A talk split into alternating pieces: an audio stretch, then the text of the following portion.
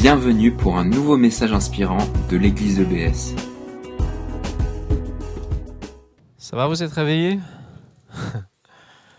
Bien. Il n'y a pas beaucoup de monde aujourd'hui. Après euh, une église remplie la semaine dernière. voilà, on a le PowerPoint, super. Merci Grâce pour ce service que tu nous as rendu fidèlement. hein. Voilà, elle était responsable de, ce service invisible mais précieux, la projection. Alors, je ne sais pas si vous avez déjà rencontré une personne qui avait l'habitude de dire Dieu m'a dit. Oui, non, peut-être. Moi, ça m'est arrivé. J'avoue que ces personnes ont un petit peu tendance à m'agacer. C'est pas que je suis jaloux de leur ligne directe avec Dieu, c'est que j'ai l'impression que ces personnes n'écoutent pas trop les êtres humains, par qui Dieu peut aussi parler. Cela dit, je crois vraiment que Dieu est un Dieu qui parle. Donc ma question c'est, est-ce que tu as déjà entendu Dieu te parler? C'était quand la dernière fois où tu peux dire, ouais, vraiment, là j'ai entendu Dieu me parler? Je pense que si tu es là ce matin, à moins que quelqu'un t'ait forcé à venir, c'est que tu as déjà entendu Dieu te parler. Tout simplement. Peut-être que tu ne le savais pas. Ce matin, nous allons terminer une petite série de, de cinq messages sur le livre des actes. Donc, le livre des actes, il y a 28 chapitres. On a juste effleuré quelques chapitres. Il y a 15 jours, on a réfléchi à l'histoire d'un certain Ananias, sa femme Saphira. C'est une histoire qui, qui secoue un peu. C'est un couple qui a menti à Dieu. Et la conséquence de ce mensonge, c'est qu'ils sont morts, tous les deux. Et le contexte, c'est un contexte où il y a euh, plein de miracles, de guérison, de délivrance. La présence de Dieu se manifeste puissamment. Et tout ça, c'est un avant-goût du jour à venir où Jésus-Christ régnera en toute puissance, en toute splendeur.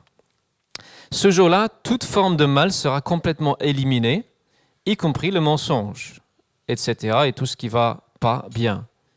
Et donc, c'est une anticipation de ce jour où toute forme de mal sera éliminée. C'était euh, là où on a laissé notre livre des actes.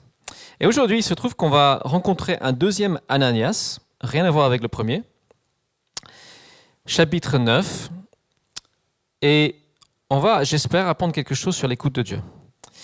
Donc je veux situer le contexte. Acte 9, alors entre acte 5 et 9, qu'est-ce qui se passe? Acte 5, on est peut-être un ou deux ans après la résurrection de Jésus. Et tout commence merveilleusement bien. C'est formidable, les croyants sont remplis d'amour, ils sont unis, il y a la puissance de Dieu pour guérir, pour... il y a des milliers de conversions. Par exemple, on lit dans, dans ce chapitre 5, verset 16, des villes voisines même, les gens accouraient en foule à Jérusalem pour amener des malades et des personnes tourmentées par les mauvais esprits, et tous étaient guéris. Waouh! Après, chapitre 6, ça parle de l'organisation interne de l'Église. Ils doivent mettre en place des diacres pour s'occuper des besoins matériels. Et il y a un qui s'appelle Étienne. Et lui, chapitre 7, il devient le premier martyr de l'Église. Il est lapidé par une foule en furie qui ne supporte pas d'entendre cet homme dire Jésus-Christ est le Messie qu'on attendait tous. Parce que ben, Jésus-Christ il est crucifié dans la faiblesse. Comment est-ce que c'est possible que le Messie soit crucifié? C'est pas possible. Et donc, il est lapidé. Et il y a un témoin, à ce lynchage, il s'appelle Saul. C'est un jeune homme qui a une haine profonde des chrétiens. Parce que pour lui, ce sont des blasphémateurs terribles. Et il est déjà leader. Ceux qui lapident euh, Étienne déposent leurs vêtements à ses pieds comme signe de soumission à son autorité. Et il approuve cette mort brutale. Et chapitre 8, Saul, qui va être euh, notre personnage principal aujourd'hui, Saul avait donné son approbation à l'exécution d'Étienne. À partir de ce jour-là, une violente persécution se déchaîna contre l'Église qui était à Jérusalem. Tous les croyants se dispersèrent à travers la Judée et la Samarie, à l'exception des apôtres. Donc la persécution arrive. Mais partout où vont ces croyants, ils vont dire Jésus-Christ est le Messie. Il est ressuscité. Il pardonne les péchés. C'est grâce à lui qu'on peut avoir la paix avec Dieu. Et au coup, du coup, ça fait grandir l'Église par la persécution. Et ça enrage encore plus notre Saul. Et là, on va le retrouver. J'invite Sarah à venir devant, à faire la lecture de Acte 9. On va lire des versets 1 à 20. À juste dire une petite parenthèse avant de lire ce, ce passage. Pourquoi est-ce que je base la plupart de mes prédications sur un passage biblique? Ça, Tout simplement parce que je crois que cette, cette parole, elle vient de Dieu et elle doit nous interroger elle doit nous questionner. Dieu nous, doit nous questionner à travers cette parole avant tout. Alors, ça ne me dérange pas de prêcher sur un thème d'actualité. Euh, si quelqu'un a une proposition, je suis ouvert. Hein. N'hésitez pas. Mais principalement, je veux que ces textes nous interrogent. Donc, Sarah, je te laisse lire chapitre 9, versets 1 à 20. Acte 9, acte 9 verset 1 à 20. Saul, qui ne pensait qu'à menacer et à tuer les disciples du Seigneur, se rendit chez le grand prêtre et lui demanda des lettres de recommandation pour les synagogues de Damas. Ces lettres l'autorisaient, s'il trouvait là-bas, des hommes ou des femmes qui suivaient la voie du Seigneur, à les arrêter et à les amener à Jérusalem. Il se dirigeait donc vers Damas et approchait déjà de cette ville quand soudain il fut environné d'une lumière éclatante qui venait du ciel. Il tomba à terre et entendit une voix qui lui disait, Saul, Saul, pourquoi me persécutes-tu? Qui es-tu, Seigneur demanda-t-il. La voix reprit, Je suis, moi, Jésus, que tu persécutes. Mais relève-toi, entre dans la ville, et là on te dira ce que tu dois faire. Ses compagnons de voyage restèrent figés sur place, muets de stupeur, et ils entendaient bien la voix, mais ne voyaient personne. Saul se releva de terre, mais il avait beau ouvrir les yeux, il ne voyait plus. Il fallait le prendre par la main pour le conduire à Damas. Il resta aveugle pendant trois jours et ne mangea ni ne but. Or, à Damas vivait un disciple nommé Ananias. Le Seigneur lui apparut dans une vision et lui dit, Ananias, oui Seigneur, répondit-il. Et le, Seigneur lui dit, Lève-toi et va dans la rue que l'on appelle la rue droite et dans la maison de Judas. Demande à voir un nommé Saul, originaire de Tars. Car il prit et dans une vision, il a vu un homme du nom d'Ananias entrer dans la maison et lui imposer les mains pour lui rendre la vue. Mais Seigneur, répliqua Ananias, j'ai beaucoup entendu parler de cet homme de plusieurs côtés. On m'a dit tout le mal qu'il a fait aux membres de ton peuple, saint à Jérusalem. De plus, il est venu ici muni de pouvoir que lui ont accordé les chefs, les chefs de prêtres, des prêtres pour arrêter tout ce qui te prie. Mais le Seigneur lui dit, Va, car j'ai choisi cet homme pour me servir. Il fera connaître qui je suis au peuple étranger et à leur roi, ainsi qu'aux Israélites. Je lui montrerai moi-même tout ce qu'il devra souffrir pour moi. Ananias partit et, arrivé dans la maison, il imposa les mains à Saul et lui dit, Saul, mon frère, le Seigneur Jésus qui t'est apparu sur le chemin par lequel tu venais, m'a envoyé pour que la vue te soit rendue et que tu sois rempli du Saint-Esprit. Au même instant, ce fut comme si des écailles tombaient des yeux de Saul et il vit de nouveau. Alors il se leva et, fut baptisé. Puis il mangea et reprit des forces. Verset 20. Saul passa quelques jours parmi les disciples de Damas et dans les synagogues, il se mit tout de suite à proclamer que Jésus est le Fils de Dieu. Merci, Merci Sarah. Oh, c'est gentil, on peut applaudir. voilà le récit euh, de la conversion la plus éclatante de tout le Nouveau Testament. Ce Saul va devenir après euh, l'apôtre Paul, et c'est certainement la personne qui a le plus d'impact sur toute l'histoire de l'Église, voire même euh, de notre société occidentale après Jésus. Quelqu'un qui a un destin hors du commun. Ah, moi, je ne connais personne qui a vécu une conversion aussi miraculeuse. Une lumière resplendissante, une voix qui part du ciel. Il devient aveugle, et puis après, il reçoit des visions. Et il passe de cette haine terrible à une conviction totale que Jésus-Christ, c'est bien ce Messie qu'il attendait. Et tout de suite, il se met à prêcher ça en public. Et on voit qu'il l'appelle Seigneur. Et dans la bouche d'un juif, Seigneur, ça signifiait Dieu. Il appelait Jésus-Christ Dieu. Il comprend qu'il est le Seigneur, celui à qui il devient, ah, pardon, à qui il doit toute loyauté, toute obéissance, tout honneur, toute louange, etc.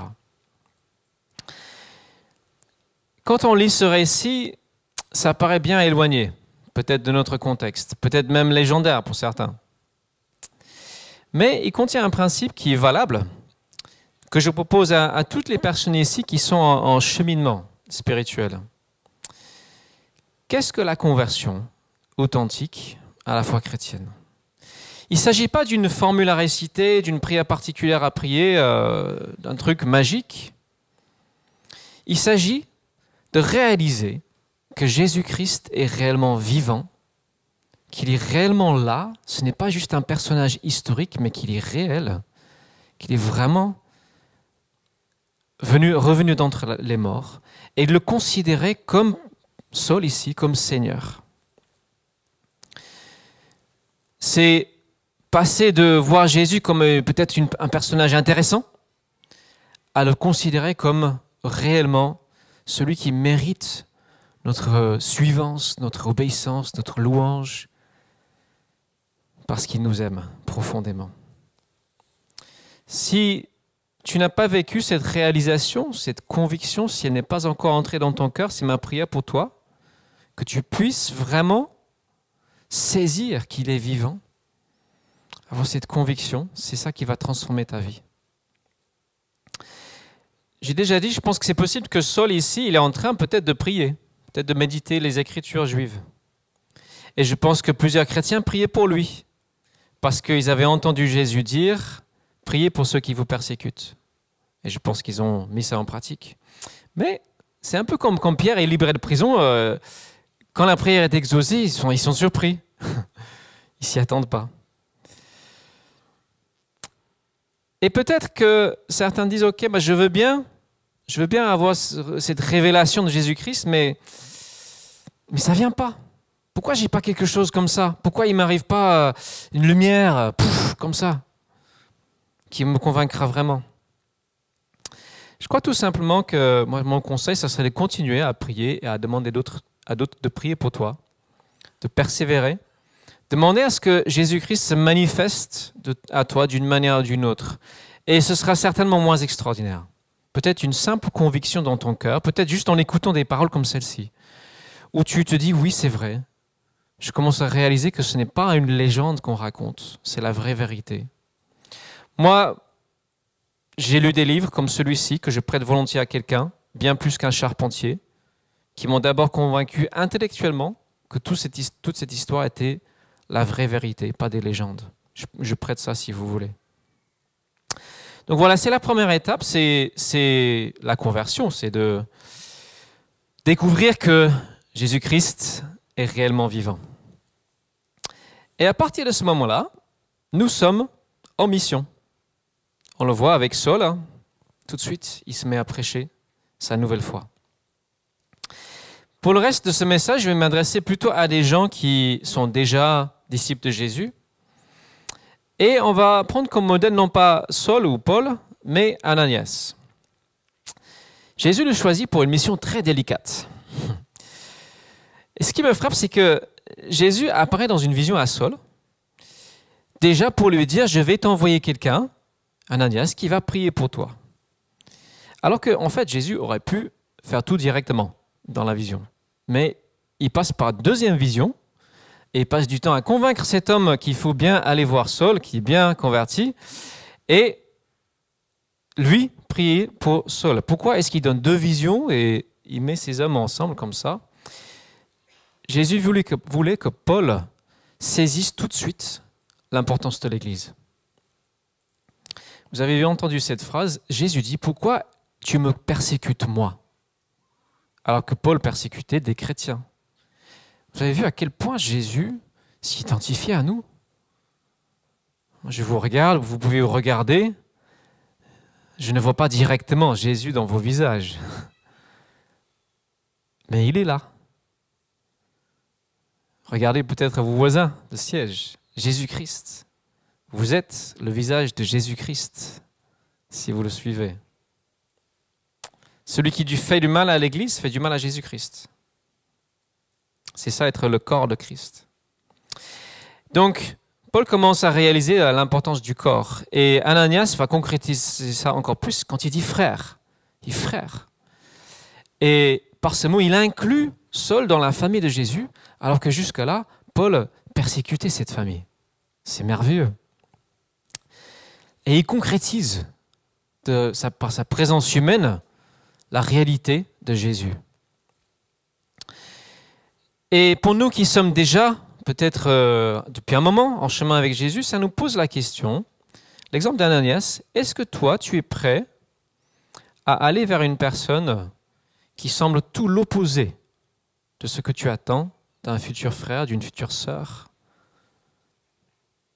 en Jésus? Et ça pose la question aussi, peut-être la question principale, c'est celle de l'écoute de Dieu. Alors moi, je ne crois pas que Dieu a des visions pour nous chaque matin. Mais la question c'est, si Dieu me demandait de faire quelque chose, comme il a demandé à Ananias, est-ce que je serais prêt, moi, à agir? Est-ce que je serais prêt à sortir de mon confort? Est-ce que j'ai le genre de relation avec lui qui lui, permettrait de me dire, Glenn, j'ai une mission spéciale pour toi? Est-ce que je vis suffisamment cette intimité avec Dieu pour être dans une telle démarche? Alors je dois dire tout de suite que je n'ai jamais vécu quelque chose, une expérience aussi nette d'entendre la présence de Dieu. Et je ne suis pas jaloux des gens qui ont vécu ça, parce que j'en connais un petit peu quelques-uns qui me disent, oui, j'ai vécu ça. Parce que je sais que plus la voix de Dieu est claire, moins j'ai d'excuses pour ne pas y obéir. mais quand même, je ne sais pas vous, mais moi je veux être utile à Dieu. Je veux qu'il me parle. Je veux être disponible comme Ananias. Et c'est la suite de notre message. Ce qui me frappe dans le livre des Actes, c'est que presque à chaque fois où les questions de l'esprit qui parle aux gens, c'est en lien avec la mission de faire connaître Jésus à de nouvelles personnes. Je vous donne trois exemples. Le chapitre précédent, chapitre 8, on a euh, un ange qui apparaît à Philippe, il lui dit Prends tel chemin pour aller à Gaza. Verset 29, l'Esprit dit à Philippe Avance jusqu'à ce char et marche à côté de lui. Là, il va faire connaissance avec, avec un Éthiopien, il va partager sur qui est Jésus, l'Éthiopien va se convertir, il se fait baptiser. Et puis, Philippe reprend sa route. Il écoute et il est envoyé en mission. Chapitre 10, c'est au tour de Pierre. Il reçoit une vision. Et suite à cette vision, il va chez un centurion romain, Corneille. Cet homme, avec toute sa maisonnée, vient à la foi en Jésus. Vision, il entend de Dieu et il part en mission. Et acte 13, c'est un exemple classique. L'Église jeûne et prie, et l'Esprit dit Mettez à part pour moi Barnabas et Saul pour l'œuvre à laquelle je les ai appelés, pour la mission à laquelle je les ai appelés. Donc, si tu veux te mettre à l'écoute de Dieu, déjà, il va te parler pour toi. Mais c'est pas pour avoir des frissons. C'est pas pour dire moi j'ai entendu Dieu. C'est pour qu'il te mette en mouvement, pour qu'il t'aide à accomplir ta mission. Et la seule manière de savoir si c'est vraiment Dieu qui a parlé, c'est d'agir. Ananias, il avait des doutes. Vraiment, est-ce que cet homme est vraiment... Euh, non, je ne sais pas trop. Bah, c'est en y allant qu'il découvre si c'est vraiment Dieu qui parle ou pas. Alors, peut-être que ces exemples d'écoute de Dieu nous paraissent un peu inaccessibles. C'était une autre époque, ils étaient apôtres, euh, évangélistes, etc. Ça ne me concerne pas trop aujourd'hui. J'ai juste envie de dire deux choses très simples. Premièrement, Jésus entendait la voix de son Père et Jésus est notre modèle. Donc, c'est possible. Deuxièmement, oui, Dieu veut te parler en vue de ta mission, mais peut-être le degré, l'intensité, la manière seront différents. Alors je vais donner un exemple, euh, un exemple récent que j'ai vécu. Cette semaine, j'ai pris du temps, euh, mardi, j'ai dit au Seigneur, vraiment, je veux t'écouter. Je veux juste être disponible pour toi. Et j'ai eu cette impression que ce serait bien que j'aille dans le café du quartier. Donc euh, j'y suis allé. Et euh, je me suis assis avec deux personnes que je connais vaguement, un petit peu. Puis on a parlé de tout et de rien. Et au bout d'un moment, en fait, euh, je leur ai posé la question, parce que ça trottait dans ma tête, qu'est-ce que je vais dire dimanche Je leur ai dit, bah, si vous deviez venir à l'église, qu'est-ce que vous aimeriez, écouter comme message? Et en fait, ça a déclenché une discussion longue et détaillée sur Dieu, est-ce qu'il est, réel, etc. Et résultat des courses, c'est qu'il y a un monsieur, une des deux personnes, qui a une maladie grave. Et euh, je lui dis, bah, si tu veux, on peut prier pour toi, je peux prier pour toi. On a pris rendez-vous. Il est venu euh, hier euh, dans mon bureau. J'ai appelé Yannick pour, pour s'il peut aussi me seconder dans la prière. J'ai dit à ma cellule, priez pour nous. Et on a prié pour lui, pour cet homme. Alors, on ne sait pas encore s'il est guéri, parce que ça se vérifiera dans le temps. Mais en tout cas, il est dit, mais quand, quand vous avez prié, j'ai eu tout plein de frissons dans mon corps. J'ai senti quelque chose. Et il a demandé à ce qu'on le revoie, qu'on prie encore. On prie aussi pour lui, pour son âme, pour, son, pour tout son être, hein, pas juste pour son corps. Et puis, je reviens mardi, je rentre, et puis j'ai le sentiment que ce serait bien que j'aille voir quelqu'un. Je l'avais déjà rencontré euh, en faisant un questionnaire dans le quartier. Et je me dis, ah, ça serait bien que je retourne le voir. Donc j'y vais, je sonne, mais je ne sais plus quelle porte c'est. Et je fais tous les meubles. Et puis, euh, c'est un peu compliqué à expliquer, mais en tout cas, j'ai dû repasser à, l'étage où j'avais déjà sonné, mais sans trop le savoir. Et je sonne une deuxième fois. Et là, cette, cette fois-ci, la personne m'ouvre la porte. Et on discute. Et au final, euh, la personne dit bah, Je vais venir dimanche matin. Et la personne est là. non, non, pas besoin d'applaudir. Non, non, je ne veux pas qu'on applaudisse. C'est un exemple que j'ai vécu cette semaine. Peut-être que pour vous, ça paraît aussi inaccessible. Vous dites, bah, ok, c'est facile pour toi, tu es pasteur, tu peux parler de. Pas du temps, moi j'ai pas le temps, c'est pas possible, moi j'ai une famille. Euh, bon, ok, c'est vrai. C'est vrai. Mais je crois que tu as quelque chose à vivre aussi. Pas de la même manière que moi, mais à ta façon à toi, qui correspond à ta réalité. Quelle que soit ta situation, ton vécu, quel que soit ton métier, je crois que Dieu a quelque chose aussi pour toi. Et après, tu pourras dire à quelqu'un qui débute dans la foi, voilà comment moi j'ai entendu Dieu me parler pour ma mission. Et je crois que notre problème, c'est, c'est d'abord de ne pas vouloir écouter. C'est pas facile, ça nous met au défi. Et ensuite, quand on dit oui, Seigneur, je veux vraiment t'écouter, on veut toujours des résultats immédiats. Ce qu'on ne sait pas avec ce texte, c'est combien de fois Ananias était en prière comme ça et combien de fois Dieu lui a parlé. Le texte ne le dit pas. C'était peut-être la seule fois. On ne commande pas à Dieu. Mais quand même, si Dieu a choisi Ananias, je crois que cet homme avait une, une relation avec lui telle que il pouvait lui dire Ananias, j'ai une mission spéciale pour toi. Ananias était disponible de cœur et il cultivait cette intimité, cette disponibilité que ce texte, je pense, nous encourage aussi à cultiver. Alors comment est-ce qu'on peut faire? Je pense que si tu es au début, c'est très très simple. Si tu veux écouter Dieu, tu écoutes d'abord ta conscience. C'est le moyen principal par lequel Dieu va nous parler. C'est juste ce sentiment en nous qui indique bah, tel chemin c'est bien, tel chemin c'est pas bien. C'est tout bête. C'est un instrument que Dieu a mis dans la tête de chacun qui est imparfaitement calibré parce que la société conditionne un peu aussi. Mais c'est un début. Et si tu si tu ne sais pas écouter ta conscience, tu ne pourrais pas aller plus loin, tout simplement. Et peut-être qu'elle va te dire, bah, va parler avec quelqu'un avec qui tu es brouillé. Va demander pardon pour telle chose. Va, peut-être juste va au culte, peut-être juste va, rencontrer, euh, dans une cellule ou un groupe de maison. Des choses simples, des choses très très simples. Mais c'est là le début de l'écoute de Dieu. Et il faut mettre en pratique. Dieu est comme un père. Imaginez, alors, ceux qui ont des enfants, est-ce que vous avez envie de dire 20 fois la même chose à votre enfant? Alors, ça nous arrive de le faire quand même. Mais on préfère qu'il écoute. Peut-être si au bout de 20 fois, on va abandonner. On va dire, ok, il n'écoute pas, c'est pas la peine. Ou bien on va devenir sourd. On va plus entendre. Donc, écoutons notre conscience. Si nous ne l'avons pas fait, on demande pardon, on revient, on recommence.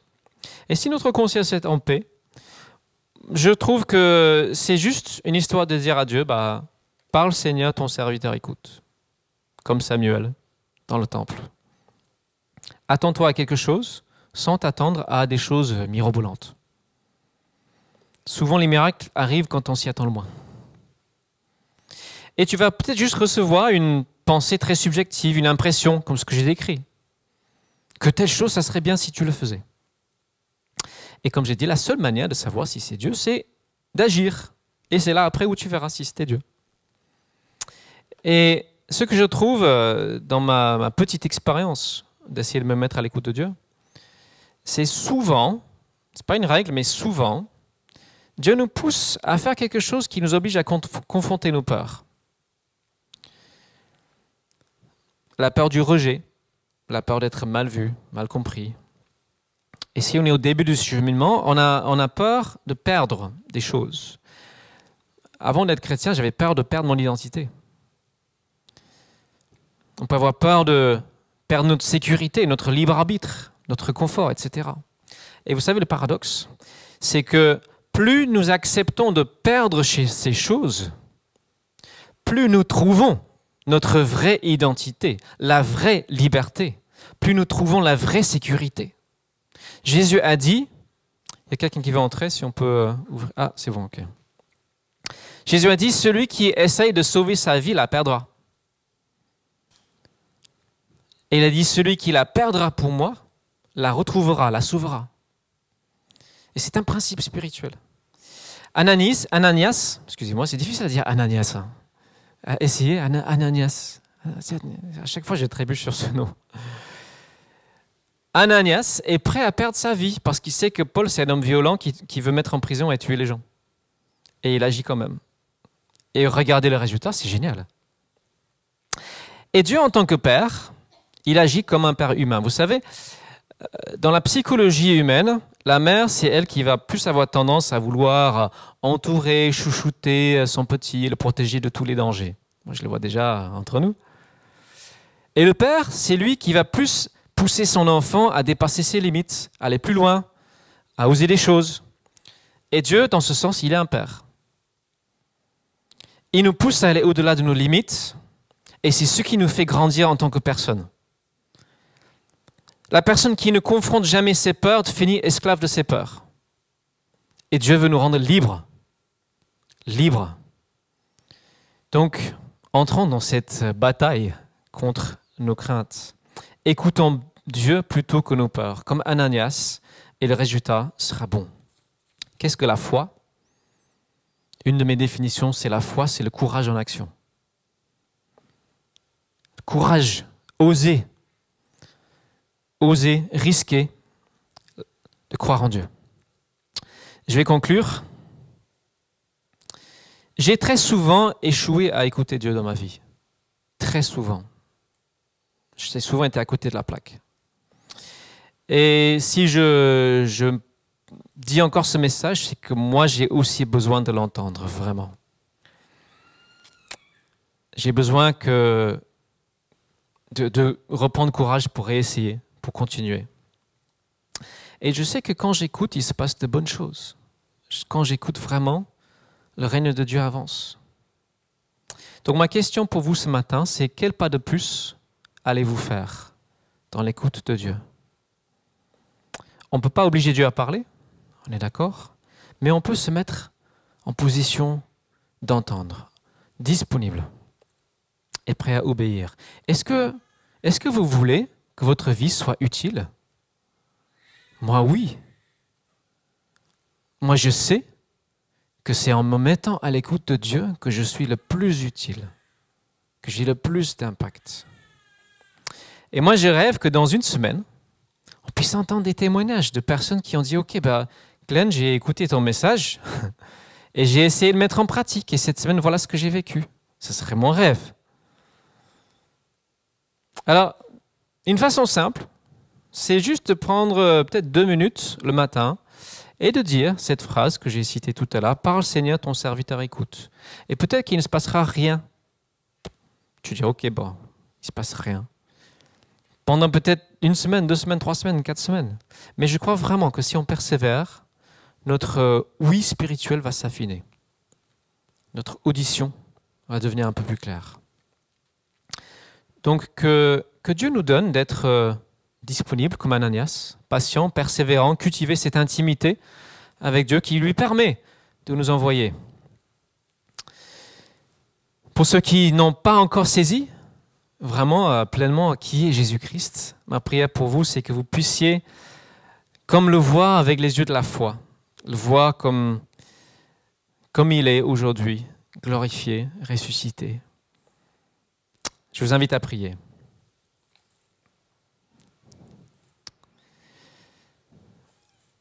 Alors non, je vous, invite à prier dans deux minutes. Mais c'est bien. J'aimerais vous, donc vous, juste vous donner quelques pistes concrètes et pratiques. J'ai quelques idées de ce qu'on peut faire. Si tu peux remettre, grâce à la, dernière diapo, quelques possibilités pour concrétiser euh, ce message. La première chose, c'est si quelqu'un veut emprunter ce livre, bien plus qu'un charpentier, je vous le prête volontiers. Ça peut vous montrer, si vous êtes un peu intellectuel, comment est-ce qu'on peut avoir la foi en même temps. Inscrivez-vous au week-end de l'église, parce que le thème, c'est un peu ce que je développe ce matin. Pourquoi pas, pendant le culte, si vous pensez avoir reçu quelque chose, c'est un peu un lieu d'entraînement. Il n'y a pas que Gilles qui peut entendre Dieu dans cette salle. Il y a plein de gens qui peuvent entendre Dieu. Osez. Peut-être une prochaine fois. Peut-être voilà, comme j'ai dit, chaque jour, prenez juste deux minutes et dites Parle Seigneur, ton serviteur écoute. Peut-être si vous avez la possibilité de prendre un créneau plus long, faites comme j'ai fait mardi, ok, je suis disponible, conduis-moi, utilise-moi maintenant. Peut-être juste prends ton téléphone, demande à Dieu, ok, est-ce qu'il y a quelqu'un que tu veux que j'appelle ou à qui j'envoie un message ou pour qui je prie? Et Dieu peut te mettre quelqu'un à cœur et on agit. Je vais vous donner une petite fiche euh, qui, pour concrétiser ce que je propose ce matin. On n'a pas obligé personne à prendre une décision, mais je pense que c'est toujours bien après un message à réfléchir vraiment, euh, ok, euh, qu'est-ce que je peux faire? Comment est-ce que Dieu m'a parlé par ce, passage? Donc, je vous invite à prendre deux minutes pour, euh, pour prier, pour vous mettre maintenant à l'écoute de Dieu. Si à grâce tu peux mettre euh, la petite musique, on va prier. Et puis je laisserai un peu de temps pour que chacun euh, entende Dieu. Seigneur, je te remercie pour ta parole. Elle est vivante comme toi. Elle est efficace. Elle tranche, elle nous questionne. Merci parce que nous pouvons avoir confiance en toi. Tu n'es pas un Dieu sadique, tu es un bon Père. Et tu veux nous faire grandir tous. Tu veux me faire grandir, tu veux faire grandir euh, chaque personne dans cette salle. Seigneur, euh, je, nous remets entre tes mains. Pardonne-moi, Seigneur, pour les fois où je ne t'écoute pas. Pardonne-moi d'être parfois têtu. Pardonne-nous, Seigneur, parce que nous préférons écouter euh, les sirènes de ce monde. Et euh, aide-nous à, nous poser devant toi dans, la confiance et dans la simplicité, afin que tu nous mettes en mouvement, que tu nous aides à, à accomplir les bonnes œuvres que tu as préparées à l'avance. Amen. Merci d'avoir écouté notre podcast. Pour plus d'informations sur l'Église EBS, rendez-vous sur le site internet www.église-ebs.com.